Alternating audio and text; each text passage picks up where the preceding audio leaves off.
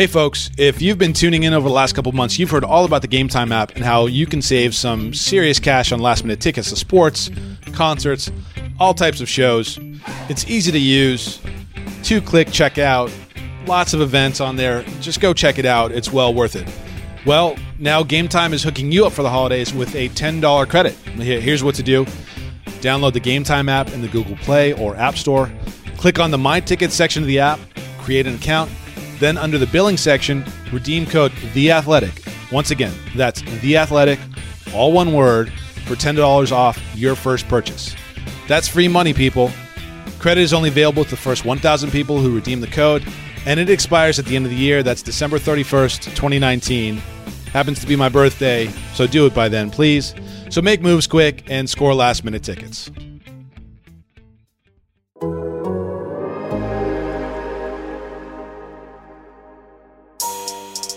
Welcome to Grosse Point Blank. I am Josh Gross, joining you every week as we do on The Athletic, talking about mixed martial arts. Uh, if you're not catching us on The Athletic, if you're not a subscriber and you're not listening to the full show, you're probably catching this on Apple Podcasts or over, wherever you listen to shows. We always appreciate that. Uh, any support, rate, review, subscribe always uh, uh helps us. So thank you for that. Uh, right now, you're probably going to be jealous of, of my view. I am in Waikiki. I am in Honolulu uh, as Bellator gets ready for two cards on the weekend, Friday and Saturday. The Saturday event is a significant one. Uh, Ilima-Lei Macfarlane uh, defends her 125 pound championship uh, against uh, Kate Jackson, and that's a good fight for the women at 125. Macfarlane undefeated. Uh, also on the card, could be the main event, I think, on any other Bellator card. AJ McKee taking on Derek Campos. That's the first continuation of their featherweight tournament, which will play out through 2020. Lots to look forward to. Josh Barnett fights on Friday. Uh, lots to look forward to on the weekend. Uh, on this podcast, we will talk to AJ McKee. We will also talk to TJ Thompson, who I couch as the godfather of Hawaiian mixed martial arts. And of course, there have been many people, important players in Hawaiian mixed martial arts. On the promotion side, I think you got a good argument that, that TJ had a major, major impact on what the sport looked like here, on the big events that happened in Hawaii, especially in the late 90s uh, when mixed martial arts really was a dying sport, uh, when it was underground, when the UFC in North America was not the thing. In a lot of ways, uh, the cards that were happening out here in Honolulu were as big as any UFC event at the time. So, looking forward to both those conversations, which took place at the Bellator Open Workout on Wednesday. I've been in Hawaii since the 12th. So, yeah, again, don't feel bad for me. It's a full 10, 10 days in Hawaii. The first half of the trip, some some work, a little bit of work. Had some good conversations. Went and visited Ray Cooper III, who's fighting December 31st uh, in Madison Square Garden for a million bucks in the PFL. Uh, had a chance to on Saturday night, of course, watch UFC 245 and that was uh, uh, an experience in part because I thought, oh, what's it going to be like to watch a Max Holloway fight in in Honolulu, close to where he's from, uh, and you know what's the crowd going to be like? What's the energy going to be like on a Holloway fight? Of course, it didn't go Max's way. He ended up losing the title to Alexander Volkanovski, and, and it was a tough fight because Max really never got going, so the crowd could never really get going. And there was some angst in the audience. To, there, there, was people who felt like uh, Max Max didn't do enough. He was champion. He should have shown up more. Hard to say. I mean, the, the guy's been a great fighter. I, I, credit that much more to Alexander Volkanovski.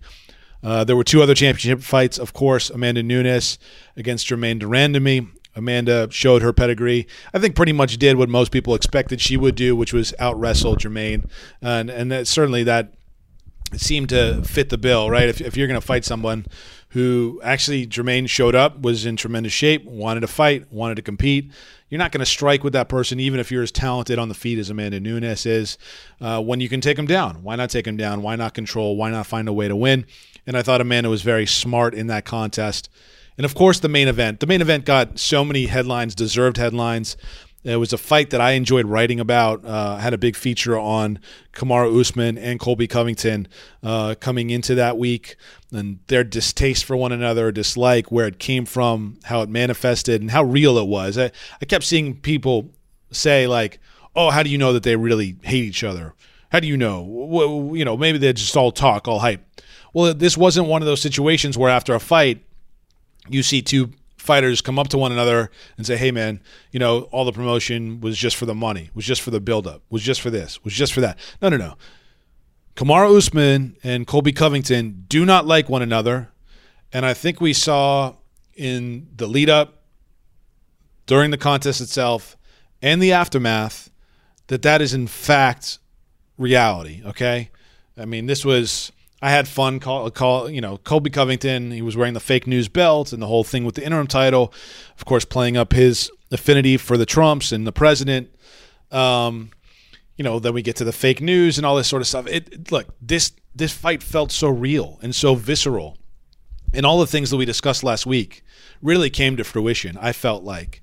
Um, you know, from the fight itself and the way it finished, and then the reaction in a lot of non traditional MMA media, more of the mainstream media or the political media, uh, conservative, liberal, whatever it was, people were reacting to this contest for a variety of reasons. And man, it was it was enthralling to sort of take all that in and to see in the end, Usman came out, retained his title, showed his ability, showed his pedigree, showed his toughness, his durability, everything that you really want. And Colby Covington showed up, right? Colby Covington showed up. He came to fight. He gave everything he could. He got hurt, the jaw injury, the whole thing. People can hold Covington to task for the way that he handled it afterwards, running out of the cage, having sort of not not not being willing to sort of address it in that moment. Um, but again, that to me that speaks to how seriously this fight meant for both both competitors. I mean, uh, for real. The what this fight meant for Covington, what this fight meant for Usman, what it represented. I, I think sometimes in mixed martial arts we're too quick to say, "Oh, it's just entertainment." Oh, it's not real. Oh, it's not sport. Oh, it's just for show. Oh, it's pro wrestling. I think we're too quick with a lot of that stuff. And, and to me, this fight was an example of yes, sometimes it's very, very real. And sometimes it can go to a place that's ugly and it doesn't just flip a switch and all of a sudden become okay the next day. And I think that's where we're at with Colby Covington and Kamaru Usman. And I got to say, Kamaru Usman is a tremendous 170 pound champion. And I want to see him fight all comers, okay? There are welterweights out there to challenge this man, but man, they are going to have a tough, tough, tough time trying to figure out and sort out Kamaru Usman. Okay? Because he can wrestle pretty much anybody in the division. And he didn't try and wrestle Colby Covington at all. They struck the entire time until that stoppage. And the stoppage itself, uh, in, in the moment, as I was watching it, it felt a little quick. Uh, but again, you're talking about the last minute of a 25 minute championship fight and it felt like Covington probably could have found a way to make it the distance. He would not have won on any of the judges' cards. There's no way that he would have won the, uh, the fight on the cards. Usman probably would have managed another 10-8 round in that fifth, uh, considering that he dropped Covington twice. I think uh, I, I this fight is probably one that while I said last week that even if it turns out not to be a totally compelling fight, that you'll be on the edge of your seat throughout it, and it may not be a fight that you want to watch afterwards again. I feel like this is a fight that people will want to watch and probably will take in a second or third time. I know I feel I feel the need to do that. I haven't done that yet. I sat in a bar here in, in Honolulu and watched, and haven't had a chance to, to catch the replay yet. Uh, but that's something I'm definitely going to want to do. So th- those were the three title fights on 245, and I and I know that we've covered this card up and down on the Athletic, and I don't really need to get too much into the undercard action. So let's just keep it to those title fights, and then jump ahead to this coming week. Uh, again, um, the Bellator uh, Friday night. It's a card for uh, the USO. It's for the troops. It's an event that's not just a fight night. It's something more. And Saturday night is a heck of a fight card, and that's on DAZN. And I would highly recommend you take the time to watch on Saturday night. Uh, we will talk to a man who will have a big say on what that night looks like, AJ McKee here, and then we'll have another conversation with TJ Thompson about this card in part, but also what what's the state of Hawaiian mixed martial arts? What did it look like 15 years ago compared to what it looks like now? You know, why is Bellator able to come to Hawaii and the UFC's chosen not to? You know, all these sorts of things. Uh, good conversation with someone who's been around the game for a long time. Not really in it much anymore, as he'll say, uh, but certainly someone I think people can hear from, listen to, learn from. And I joined that conversation with uh, TJ Thompson. All right, I am Josh Gross. You are listening to Gross Point Blank. Gross Point Blank from Hawaii, Honolulu, Waikiki, talking to AJ McKee. Big fight for you. Biggest fight of your career coming Saturday? Definitely. Every fight, uh, I would say, is the biggest fight of my career just because of what's at stake for me. Um, I'm looking forward to it, though. Uh, Derek Campos, he's not a man to look over to overlook. Um, him wanting this fight makes him the most dangerous person in the tournament for me, just because no one wanted to step up to that plate. So him stepping up to that plate shows he he feels he has something. So uh, I just got to show him wrong person, wrong time. Tough dude, gritty guy. Um, I don't know if you'd consider him one of the larger featherweights in the tournament or not. Yeah, he is yeah. one of the larger featherweights yeah, in the tournament. Definitely. So when when you know that you got that guy on the other side of the bracket, I mean, you sort of chose this date in this place, right? That's that's the way it worked out. But you wouldn't know who you're fighting necessarily. It didn't matter to you who you were fighting. I didn't care. I just wanted to get back in that cage as soon as possible. Um, I knew the fight was going to be in Hawaii just because previously last year we were in Hawaii in December. So I'm I'm good at putting math together. You know what I mean? One plus one is two, and the next fight being at the Forum, I just I didn't want to be at home with my friends, family. It's it's fun to have them all there and supporting, but it, it's it's a task when everyone's hitting you up for tickets and everyone just kind of wants to wait till the last minute. So for me, it's just it's getting away. You know what I mean? I get to enjoy this beautiful weather, get away, and uh, I'm not dressed up in a suit. You know what I mean? I'm walking around in shorts and a, in a shirt, and I feel comfortable. You know what I mean? So it, it's, it's just all about comfort- comfortability to me and just being content in the moment. Yeah, well, there are worst places. The worst places do open workouts, right? I mean, yeah. we're sitting there. They call it the Great Lawn here. It's uh, out in the front of a little lagoon, beautiful weather, people out and about, like who you know, they're watching left and right. Uh, does it feel like a fight week? Um, no, and I think that's what's what's so relaxing because a lot of guys they're gonna be so focused and worked up. Oh, fight week, fight week. For me, this is my type of vibe. This is my type of energy. You know, I'm always laid back. I'm in the back kicking it, playing music, walking around. So like, for me, like I went snorkeling yesterday. Like I, I like to be out and about and just kind of do my own thing. Versus other guys, they're just focused on strictly business. And like me, man, I, I know I have a job to do. You know, um, I know I'm confident in my camp, my teammates, and everyone that they've put everything into me to now. When the time comes, like when that door closes, it, it's all work. You know, every whoever's in there with me, everything is irrelevant at that point. But when we when when that door closes, I got a job to do, and, and the mercenary comes out. Quick turnaround time from your fight at the forum. It feels fast. Yeah, I, I went right back into training. Joey fought the week after me, so. Uh, with with that, it was helping him with his camp, and then from there, you got Baby Slice. So for us, it's it's continuing to stay busy, and um, shit, that's why we all we all come out victorious, and we just continue to grow. You know, if I'm not helping someone, then they're helping prepare me. Uh, what are you looking now as this tournament sort of plays out? If this goes your way, you're going to have some time off, right? What do you what do you do with that downtime? Continue to perfect my perfect my craft. So no time off take a week or two. Yeah, that's it. A week or two, and I'm right back in it. But the thing is, a week or two, and someone else is in camp. So there's really no time off, and, and that's why we continue to just get better and better. We call it the body shop takeover. You know, we call it the body shop boys ain't nothing to play with. We're gonna keep kicking ass, taking names. What did it mean for you to fight at the forum with your dad? You had some time now to reflect on that. You know, there was something the media latched onto, and they thought was pretty cool. At the end of the day, how what was what was the uh, you know what was the importance of that in terms of you and, and your career? it was surreal. Um, being around those red walls, seeing all those great names up on that wall, um, having my dad's career go the way it, has it, been and it continues to go. Um, it's phenomenal. It, it, was a surreal night. He he went out there and set the tone, and having all my friends there, OT Genesis in the back, just having big names there to support and help. It was phenomenal. So uh, I just I knew I had a job to go do, and he set the tone. He set the tone, and to be able to be the first father son to go out there as professional athletes in such a, a, a, harsh and brutal combat sport, it was. I can't even put words to it. You know, I'm still trying to like figure out how to talk about it. It's it was surreal. That's the best word I could figure out. Uh, you're obviously improving every day. Like that's an intention of yours to get better, right? so where are you making the biggest progressions? Where are the biggest leaps coming from in AJ McKee? Um, I would say outside of the gym. Being inside the gym is is that's my outlet. That's uh that's my job. That's what I do. You know, I get irritated. I'm gonna go to the gym and go work out, go hit the bag. So um, I would say it's growing outside of the gym. Um, my dad's always said your biggest your biggest fight is gonna be yourself. And um, earlier on in my career, just going through emotion problems, life problems, heartbreaks, um, family issues. When I step in that cage, all that became irrelevant. You know what I mean? There's times I didn't even train for fights, and I just go fight because I need that fight. Like I know, like I just need to go fight. I need to like let some steam out.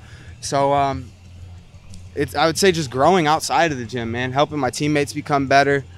Um, this fight game's different, you know. If if you're not a top dog, you can't really make a living off of it. So to work a normal job and to be able to try to train and be the best you can doesn't really work. So um, having these guys around and, and them seeing how hard I work and being able to help them, motivate them.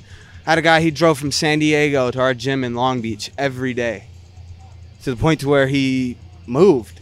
He just sold his place, started living in his van, and he's like, yo, I need this, I need this.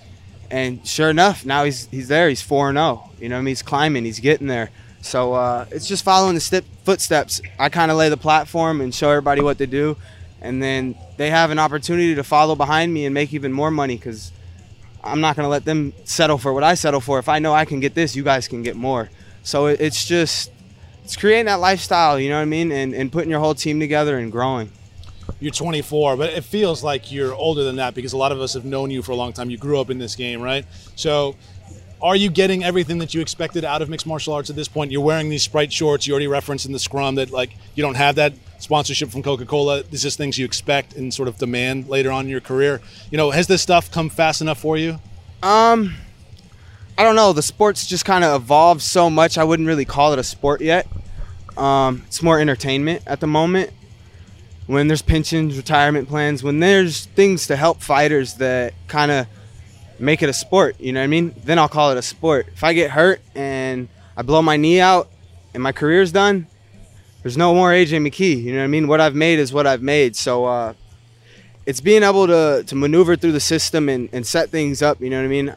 I got I got a monster deal now, so I'm uh, I'm just growing, man, growing and, and trying to open doors not just for myself, but for my team, for my family. I got a two year old brother who, thanks, who this is all he knows. You know what I mean? He's two years old and he's already doing Darce chokes on me. so it's like, it's not just going to be me. It's going to be another generation and another generation. So it's trying to open those doors for them.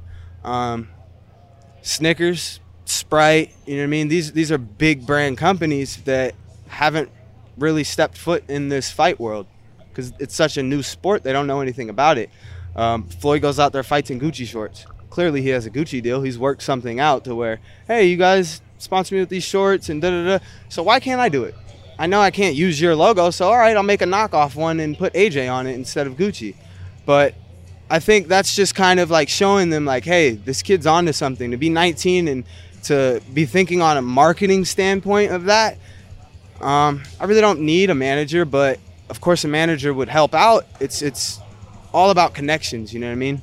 Everyone that sits at that big table and says, okay, what are we gonna do marketing wise? They're gonna all talk okay, I think this will be good. Nah, I don't. I kind of don't like this person. He doesn't fit our our uh, our character of what we want to paint the picture of our company to be. So it, it's it's being a people pleaser and just being able to to open those doors. You know, if someone's gonna bite, if someone doesn't bite, eventually I'll be so established on my own that when they do want to do something, my price is just gonna become higher and higher and higher. If you look at Floyd's career in the beginning, no one wanted to do anything with him, but in the end, he ended up making 100 mil per fight.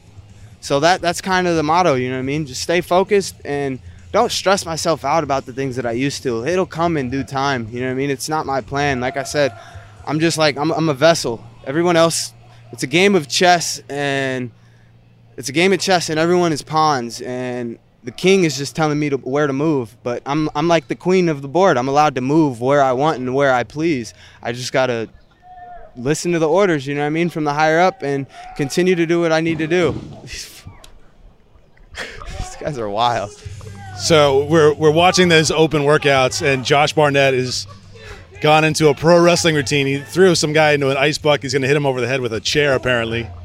I mean, quite honestly, these guys are morons. If I'm gonna just gonna say this on the, but like the, I said, it is more entertainment than it is a sport at the moment. Well, so things like this sell. Think about what's the biggest, the biggest sport. WWE is known around the world. That's not sport, but it's wrestling. Nonsense. People pay hundreds of thousands of dollars for tickets. I watched it as a kid. You know what I mean? Me and Joey Davis used to be in the living room fucking DDTing each other. Like this is what sells. It's entertainment. So it, it's finding your niche and running with it. You know what I mean? I want to be that corporate person to where I can be marketed with anything. I'll tell you what also sells. AJ McKee. By the time 2020 is done, you're 19 and 0 and you're champion in your weight class. That sells too, doesn't it? Uh, yeah, it, that's that's me putting a stamp on my career. That's uh, what 19 and 0. I've got 10 finishes at the moment with, or yeah, 10 finishes at the moment. So 19 and 0 with, say, 13 finishes. I'm all about stats. So to have 19 fights with 13 finishes, those are phenomenal stats. However many in the first round, out of 10 finishes, nine are in the first round. So it's all stats for me. You know what I mean? At the end of the day, I just want to be the most marketable person. Marketable person. I want to be that people's champ. You know what I mean? Someone everyone everyone loves. Not oh, he's a hater. When I see guys, oh, you shouldn't have hit that guy after you knocked him out. Agreed. But you don't know what it's like to be in there in that heat of the moment. When I hit that man and I got an adrenaline rush that said, get him. I mean, it's defend yourself at all times. Yeah, he's down, but that's being a seasoned fighter. When I knocked out John Macapá, I had evolved a little bit. I knocked him out and I noticed, okay, he's done. Cut that off. Like, you don't need to hit him again. So I would say it's just evolving, like I said, bettering myself inside and outside that cage. I'm not really a malicious person, but uh, I know one day someone's going to pull it out of me. And Derek Campos, he, he's a grinder. He might pull it out of me to where I might have to throw some elbows, blow his knees out. I mean, it's a million dollars on the line. That's life changing money for me. At the same time, like I've always said, it's 7-0, on my rec- or six on my check, one on my record. So it's going to take somebody special to come bring that out of me and, and try to throw a wrench in my game. People are recognizing what you're doing. ESPN named you the number one prospect under 25. A lot of a lot of us have felt that about you for a long time now. Um, do you let that get to you? Does that stuff seep in? Do you hear that? No. Um, I honestly wasn't even expecting it. It was nice to get the recognition just because a lot of people always try to compare UFC to, to Bellator. Oh, well, they're like D2 and D1. Okay, if you're saying that, but Jon Jones wasn't a D1 champ. You know what I mean? So I think people got to keep in mind that the organization doesn't make the fighter. The fighter makes the organization. So uh, by, by the time I'm done with this, it's always been a childhood dream to have that UFC belt. But um, the things I want to do, the endorsements, Sprite, Snickers, you mean Coca Cola, all these big brand companies, Gucci, Louis Vuitton. I want to bring the fashion world into that cage. Louis Vuitton MMA tight shorts. That'd be phenomenal to have. You know what I mean? So um, it's just keep doing what I'm doing. Just keep doing what I'm doing. None of, none of these people have that mindset or are really geared to to be able to do that. You keep doing what you're doing. You're going to beat Derek Campos on Saturday night and go ahead and win this featherweight tournament. I think a lot of people are expecting you to do that. AJ, always appreciate the time. Best of luck. Thank you. Yep. I'm gonna get them belts unified one day. Watch. uh, joining us now is TJ Thompson. I would call you the godfather of Hawaiian mixed martial arts. Is that fair, or will people who be upset with that description of you? Um, no, my wife would be happy with that description, I guess. So we'll, we'll go with it. Uh, so, as Godfather of the Hawaiian mixed martial arts, what what do you make of this back-to-back event weekend, and where is Hawaiian mixed martial arts right now? Let you know what what is tell just break it down for me because a lot of people say, well, well, UFC won't come to Hawaii. What's the deal with Hawaii? But Bellator's here, and then we know there's some other small events. There used to be a lot of events in Hawaii with Super Brawl and Rumble on the Rock and Aloha Stadium was done one time. Correct. So what where, where is Hawaiian mixed martial arts as a business from your understanding? I, I think I think um, uh, at the grassroots level, like everywhere at least in the country, possibly the world, it's it's it's not in great shape. It's it's a different uh, it's a different world than than when I started in 1995, 1996. Um, where it is in Hawaii right now has gotten a big boost from Bellator. Uh, and I, I will take a very small amount of the credit. I, I went to Scott Coker sometime in the middle of 2018 or maybe the end of 2017. And UFC had said they're going to be coming to Hawaii for a very long time, and I know they want to, um, but then went to the Hawaiian Tourism Authority and asked for a whole bunch of money and didn't get it. I actually got offered, from what I heard, a million dollars and turned it down. And I get they've got they've got their own business to do. I thought, I said, Scott, there's a great opportunity um, to really get some goodwill from the Hawaiian people here. And number one, I think a big show can work, and we proved it last year with the sellout um, for the Lima's first fight, and we'll probably we're very likely going to sell out Saturday night here. But what I really liked about it was that not only has Bellator come in and done that, this year they've done free events throughout the year. They've done seminars with Royce Gracie and with Ilima. Um, they've done meet and greets. So they're investing in a uh, in a market that was dying. Um, and, have, and I think have really brought the market up. I don't know how the local shows are doing. I'm not I'm I'm helping where I can um, with with Bellator because Scott and Rich Chou have been friends of mine for for decades now. Um, but I'm not in the business, so I, I, and I'm not interested in in the grassroots business of mixed martial arts. And I'm a little sorry to say that, but that's kind of you know we've got wives and kids and, and a life to live on. Um, but I'm very happy to help out here. And, and again, I I still I've, I've, helped with the matchmaking, the undercards, and get to meet the young fighters again. So yeah, I get my juices flowing a little bit, um, but once a year is good for me. Yeah, you, you, get some of those memories of what it was like to be in the fight promotion business, but not really have the responsibility of being in the fight promotion it, business. That... almost like being a, a, a, a uh, uncle or an aunt as opposed yeah. to the parent. I yeah, think exactly. Uh, have you been out basically since Pro Elite went under? Is that was that the I last have. straw for you? Yeah, well, uh, here, here I'll give the very short story on on uh, on my life when Pro Elite went under the first time. I had sold my company in 2007. At the time, it was called Icon Sport and Super Brawl for what for me was retirement money. Um, I had never sold a company and took it mostly all in stock. And when it went under, within and I, I, had I had bought a gym and was using all my money when I was working for Pro Elite to run the gym. Lost everything, um, and I had six months on public assistance. Um, to make sure my daughter could eat. Um, so I, that, that, it may have left a sour taste in my mouth for mixed martial arts. Since that time, um, I've been in the uh, TV and movie business doing stunts and have a fantastic life and live on the beach. And I mean, I don't actually live on the beach. I have a house that's like on the beach. There's a time I was where I was going to live on the beach. Like actually on the sand, yeah. yeah.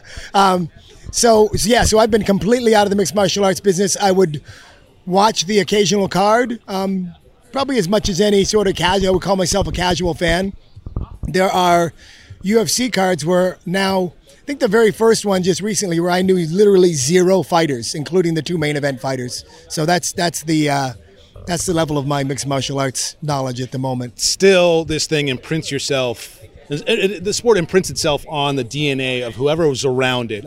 Like whether you love it or hate it or, or attracted to it or repelled to it, it does leave an impression well, on you. Mixed martial arts. I'll, I'll tell so you, you'll you'll always have that piece of mixed martial arts sort of you know, on your soul. I'll tell you what we were involved in, and you and I were involved in the beginning of the punk rock movement, and then it got popular. Yeah. Um, so I I couldn't be more in love with the times we had from 1995 for me um, to 2002, 3, 4. It was a very, very special time. We were part of something that was incredibly special. We knew something that no one else knew about, um, and then everyone found out about it, and it got kind of dirty.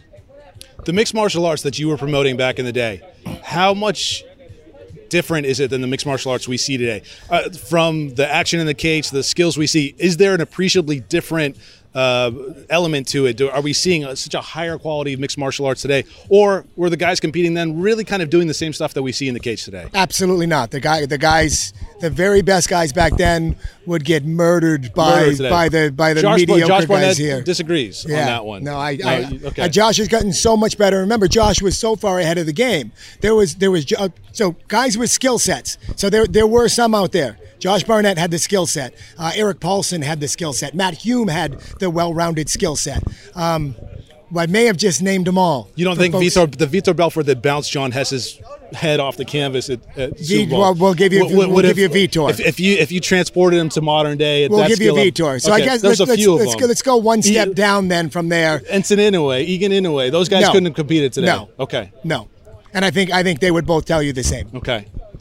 Um, interesting. So we have seen a Now, progression. no, yeah, but, but let me but let me say they aren't training like the guys are training today and don't have the knowledge. So Okay. of course they could have. These were the greatest athletes at the time. Right. If they had the knowledge Right. and the teachers that are teaching these young guys, for sure. Now, so with that said, my my my hypothesis is that those fighters would would get murdered, other than a few, by the mid-level fighters today. It's nowhere near as exciting to watch. There was nothing like putting a sumo guy against a karate guy. I mean, the very beginning. Now we we Sure. grew it into more than that, and still was exciting. But um, there was here here's a here's a story. I don't see a lot of martial artists in mixed martial arts right now. Um, and when I say that, I'm going to take um, Matt Hume. Is, is I was asking him about this a decade ago, and I was asking what makes a martial artist, and he said, "Well, pretty simple. Let's look at the UFC. Look at every fighter in the UFC. How many of them will continue training in martial arts for the rest of their life?" If they're if they, if, if they don't, they're not a martial artist. They're a fighter. So I think there are a lot of great fighters. You hmm. can mem- remember when things started getting big when the Ultimate Fighter came on, you could take a a, a collegiate athlete that played football and in six months make him into a UFC fighter. Mm-hmm. I mean that's the fact. We you see- could take, we- we you see could it take, now. You could take someone with zero skills and in six months. That's not a martial artist. That's Right. a fight. Now it doesn't ta- takes nothing away from. I mean, that's what they're doing. It's the same in sport jujitsu. It drives me absolutely crazy. I have a niece that now has won worlds as as blue, purple, and brown in both gi and no gi.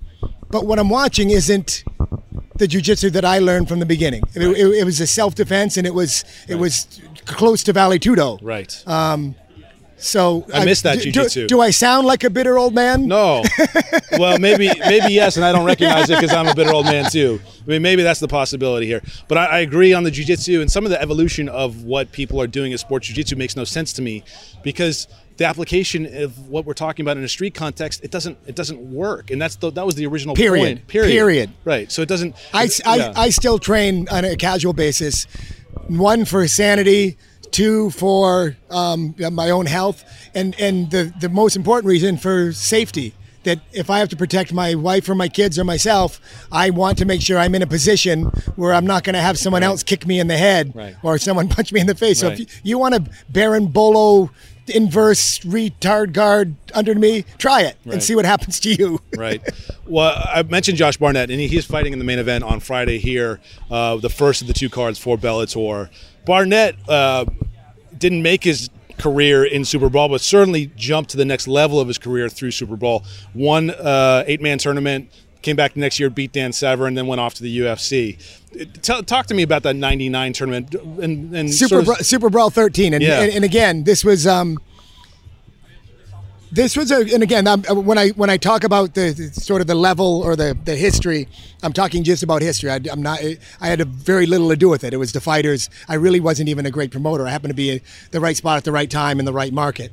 But that tournament. Um, was talked about for close to a decade as being the greatest heavyweight tournament to ever be held. Since then, there have been other ones that have beat it, and Pride did a heavyweight tournament. But but that that's what that was. It was uh, Ricco Rodriguez, Josh Mar, uh, John Marsh. Uh, who else was in there? Barnett, Uh, Barnett, uh. Travis Fulton. Um, there were seven out of eight ended up in the UFC, and I think three or four ended up with UFC Let, belts. let me let me pause you. I don't know if you're a subscriber to the Athletic. If not, you should be. Uh, we just did an amazing profile on Travis Fulton and his career. Yes. and Come uh, on. I'm sure you would read that and get a kick out of it. And I, I digress. I will. So, I so absolutely go, go, will. go ahead. So, um, so, so, the, so uh, we, we put on a, an eight-man tournament, and at the time, I worked relatively closely with Matt Hume to help find fighters in the kind of Northwest and uh, Monte Cox in the Midwest, and and but uh, Matt said I got this guy, and I think I was in, uh, I was in uh, uh, Kirkland. And he introduced me to Josh, and Josh was 18 or 19 years old. it would have been just about a year before. and Josh I mean, I guess he he understands it, so I could say it if he was here. He was just a fat kid, like really fat. Um, we seeded him eighth in the eight man tournament, and and Hume just said, "You can, but he's going to win it. Like this kid's going to win it." And, and and what Matt said is he came from up up north, like up kind of in the woods, and really just came out of nowhere. And Matt molded the beginning, the young, the young baby faced assassin. Uh, that now is the Warmaster into what he was, and ended up uh, going through the tournament relatively easy and beating Bobby Hoffman in the finals. Now, apparently, before that final fight, he jumped over the top rope and, and sprained his ankle. Well, that bad, yeah, So that that was the, the, his most difficult part of that fight was. I think he started getting cocky as a as a 19 year old or 20 year old kid, and came out and and the size of him, he did, hopped the top rope, um, and landed and had a high ankle sprain. That if you watch the video within two or three minutes of the fight, you can see it blow up and ended up having to fight uh, fight Bobby Hoffman, who many won't remember who he was, but he was a mean, bad, scary dude. And, and when you say bad, you can mean that in a in few many different, different ways. I, I, he was not I, he was not a good person. I don't, I don't know where he is now. I'm assuming he's in jail. Uh, it's, yeah, it's a guess, but fair, fair, fair guess, I suppose. Uh, so Barnett goes through that tournament, wins that tournament, comes back and fights Dan Severn, and then goes off to the UFC. Did you see Super Brawl as a and, vehicle for and, fighters? And was the first to beat Dan Severn at that time outside of the UFC. Yeah. Did you see Super Brawl as a vehicle for young fighters like Barnett to go off to the next stage of their career, or were No. they stars? No, no, no, no. Like what? What? What was? What, tell me about So that. dur- during that era, um, we were draw. This was this was the um, the dark era of, of John McCain calling it cockfighting and, and ca- cable 99, shot down. yeah. Um, we were drawing more people, having larger gates, and paying more than the UFC at the time. So we were actually could be considered the bigger show. Now they still had a more bigger worldwide audience, um, so people it still maybe had more prestige, but they were not they didn't have any more talent than we had in Hawaii the Hawaii shows that were going on. Um, but with that said most of that was by me I was putting butts in seats to make sure I could feed my family. I mean that's my job was a I, I didn't get in this from a martial arts. I started training mixed martial arts or no holds barred or crap whatever it is a year after I started promoting in my 30s and then started fighting in my 40s so I'm probably not the smartest person in this interview right now for that for that reason. But but m- my main focus was running a business. Right. I got lucky enough to kind of let some of that seep in and realize kind of that it was a special time. And we were we meaning every everyone that was covering it from the fighters to me that was promoting people helping doing something special. Um, it, there is an argument to be made that without Hawaii mixed martial arts or at the time no holds barred that the sport may have died. Probably would have gone on in Japan but we were a big part of keeping it alive in America at the time what does it mean for the Hawaiian Islands to have these now very successful super professional fighters? The obviously the BJ Penns, uh, but you know you think of the Max Holloways and now Ilima-Lei Macfarlanes, and so these these fighters continuing to emerge I- out of these islands. I don't think anyone is surprised. I think I think it's a nice um, sort of stamp of approval. Like, yes, so just so you know, we knew this all along. I mean, if you go back to uh, David Kavika Pa'aluhi, um, to, to Ray Cooper, uh, Nico Vitali, these guys. These guys were such incredible athletes and, and had all that potential at the time. And again, I will I will go back to our beginning of this conversation that their skill level at the time wouldn't have survived now, but they weren't training like the guys are surviving now. And what they're doing now is hmm. training their kids to compete now. Yeah. And you've got Ray Cooper the third, gonna I'm confident he's gonna win a million dollars on New Year's Eve. You got Raquel Raquel Pa'aluhi, who's going back in MMA, just just won black belt uh, worlds at the at the IBJJF Nogi. Um, uh, Bob Ostovich, who fought for me, Rachael Ostovich is now fighting in the UFC. Yeah. So there is a there is a lineage. There's a history. I'm very very proud to be whatever part I played in it. Um, I won't understate the uh, the importance of Hawaiian mixed martial arts in, in the sport going forward. Well, I I have no problem calling you the godfather of, of mixed martial arts because as much of Hawaiian mixed martial arts, because as much as it takes these fighters to participate and put themselves out there, you know, you have to have someone to organize and throw these events and actually make it feel like it's something worth watching And, for and, people. and plenty of people tried and weren't Yeah. able to do it. And I, Yeah. for whatever skill set I had was enough to keep it going. And again, again, that that and five dollars gets me a cup of coffee at Starbucks today. Enjoy that Um, cup but- of coffee. Thank you. Yeah. uh, sir, it was great to catch up with you. Nice to see you here and uh, enjoy the fights this weekend. Always appreciate chance to talk to TJ Thompson. Pleasure. Aloha. And welcome back to Gross Point Blank. Again, appreciate the time with AJ McKee and TJ Thompson. Uh, both good interviews, both fun conversations. Hope you enjoyed uh, both of those talks. So, what do the cards look like this weekend? Well, we know, of course, Josh Barnett is in the main event of Bellator 235. That that's at the Neil S. Blaisdell Arena. Both the cards are at the Blaisdell. It's a pretty much a storied venue, right? It's a it's a fight venue. For any fight fan, would know the Blaisdell. Anyone who's been out to Hawaii to watch some mixed martial arts knows the Blaisdell. I've been there for previous events. I saw a Pro Elite card there. I saw Rumble on the Rock there. Uh, it's um, it's not the biggest venue in the world, but lots of energy, and I think a lot of people are excited for this weekend's events. Uh, the main event on Friday is Josh Barnett against Ronny Markes, the UFC veteran, of course. We've got Joey Davis, really tough young prospect, someone I think to watch in the welterweight uh, division, taking on Chris Cisneros. Up and down, some interesting ones. Alejandra Lara, she's someone to watch at 125. And then Tywan Claxton, who was in the early portion of the Bellator to uh, 145 tournament, uh, lost. Now he returns. He's also someone I still think to watch. Uh, definitely took a risk stepping up in competition, didn't go his way, uh, and now he returns here on Friday night. On Saturday, it is it is uh, one of the better Bellator cards of the year, I think, especially just the top. I mean, the top two fights, something to pay attention to. The Ilima-Lei Macfarlane against Kate Jackson. Uh, I, am excited to see uh, Macfarlane fight in Honolulu. Last year really left an impression on people. Uh, the the folks who were in Honolulu to see her walk out to see her performance you know, it, it was something that they felt uh, stuck with them, and I, I want to see if she can replicate that uh, out here at the open workout. She look, she followed up Barnett, who did this crazy pro wrestling routine uh, with some Hawaiian dancing and some sort of mellow, different, different vibe, right? And, and it was appreciated uh, to watch that because um, just the the intensity of the Barnett, you know, you take that and you go to Macfarlane and some of her uh, respect from where she's from and, and the people who have no idea what mixed martial arts is, some of the tourists in town were watching her. She's a good representative for Bellator, for the sport.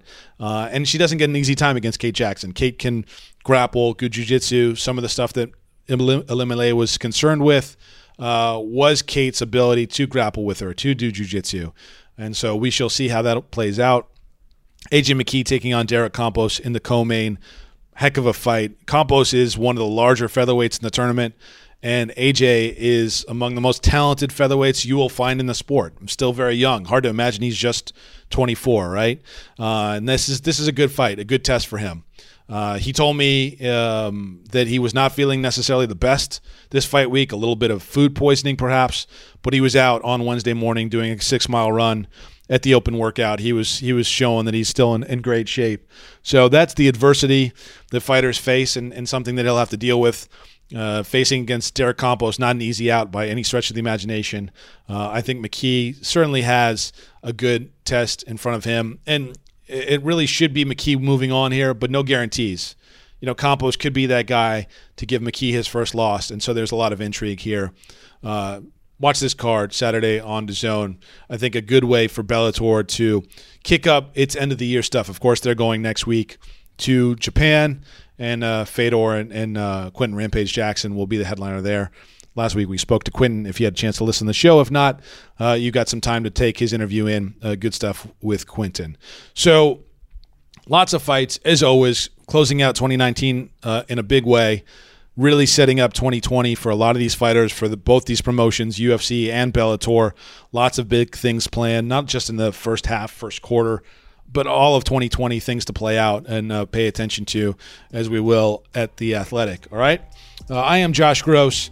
Thank you as always for taking the time to tune in and listen. If you're listening on Apple Podcasts, please subscribe. Please rate and review. And if you are listening on The Athletic, thank you so much for your subscription. We uh, appreciate the support. I know I do and uh, we will catch you next week. All right. For The Athletic, I am Josh Gross. You've been listening to Gross Point Blank.